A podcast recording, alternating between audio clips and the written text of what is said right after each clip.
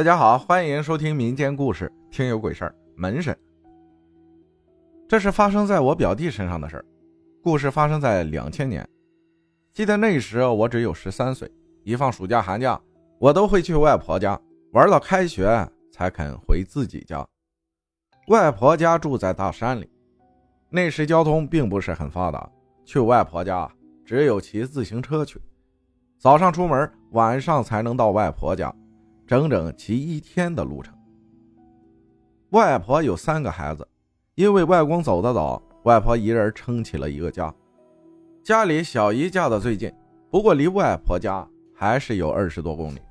有一天，外婆送我去小姨家玩，我们从早上出门走到了下午才到小姨家。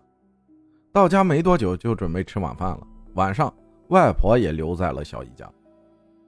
第二天早上，外婆一个人回家了，我留在小姨家玩。小姨有一个儿子，名叫桂子。我每天和桂子一起到处瞎混。小时候表弟命不好，几次都差点啊丢了小命。什么掉到别人的茅坑啊，掉进电线杆啊，遇到鬼神呐，都是九死一生。我记得最清楚的是有一天晚上，我和表弟睡同一个房间，大概十二点左右，我睡得很香，突然听到表弟叫我，让我给他开灯。他要上厕所，我翻身坐起来，把灯打开，嘱咐他快点回来。他就一个人出了门。我坐在床上迷迷糊糊的等他回来，但等了好一阵都不见回来。突然，我被叽叽咕咕的声音给吵清醒了。我赶紧下床，连拖鞋都没穿，光着脚丫往外跑。跑到客厅，我看见后门开了，而那叽叽咕咕的声音是从后门传进来的。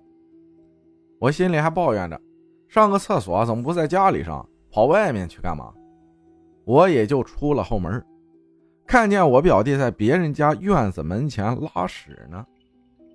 我还没来得及骂他，就看见他手里拿着一根木棍，眼睛闭着，嘴里叽叽咕咕，不知是说着还是骂着什么，反正都是我听不懂的话，吓得我直叫小姨。看见小姨跑了过来，抱着我表弟就往屋里走。小姨边走边叫：“柜子，柜子，柜子！”想试图叫醒他，可他嘴里还一直说着我们听不懂的话。他奶奶也被吵醒了，看见孙子这样，也一直边摇边喊他的名字，可什么用都没有，人就是不醒。他奶奶看着说：“是不是碰到什么东西了？”还是看见不该看的东西了。小姨问我看见什么没有，我说没有啊。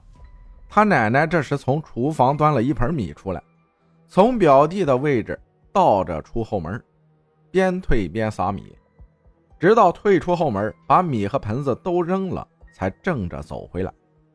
走到后门时，我听见砰的一声，他奶奶把后门关上了，慢慢走了过来。连叫了几声表弟的名字，表弟终于慢慢恢复了意识，嘴里不再说胡话了。我们大家这才都松了一口气儿。等我表弟有说话的力气了，我小姨才开口问他：“你看见了什么吗？”他说：“我看见了两个人，一个拿着大刀，一个拿着三叉。他们骂我，我正在和他们吵架呢。”我小姨又问：“他们没让你跟他走吧？”表弟说没有，我们就是在吵架。小姨接着问：“你们为什么吵架？”表弟说：“我不是想上厕所吗？我想着去咱们家的厕所太远了，就直接把后门打开，在外面尿尿。刚尿完了，又又拉肚子，就脱了裤子拉了。刚拉了一半，那两个人就出来了，出来了，从哪里出来的？”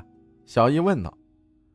表弟说：“从三婶子家门里出来的。”他奶奶这才意识到，我表弟这是撞见了门神，大半夜跑人家门前拉屎，多不吉利啊！他奶奶呵斥道：“自家有厕所不上，跑别人家门前拉什么呀？以后别干这事了。”我们大家都不敢说话，各自回房间休息了。小姨和我们睡同一张床，没有回她的房间。第二天早上。小姨和表弟的奶奶去了三婶子家，给三婶子说了昨晚的事儿，也给三婶子道了歉，说在他们门前给门神上点香。谢谢他没有为难我表弟。三婶子点点头同意了。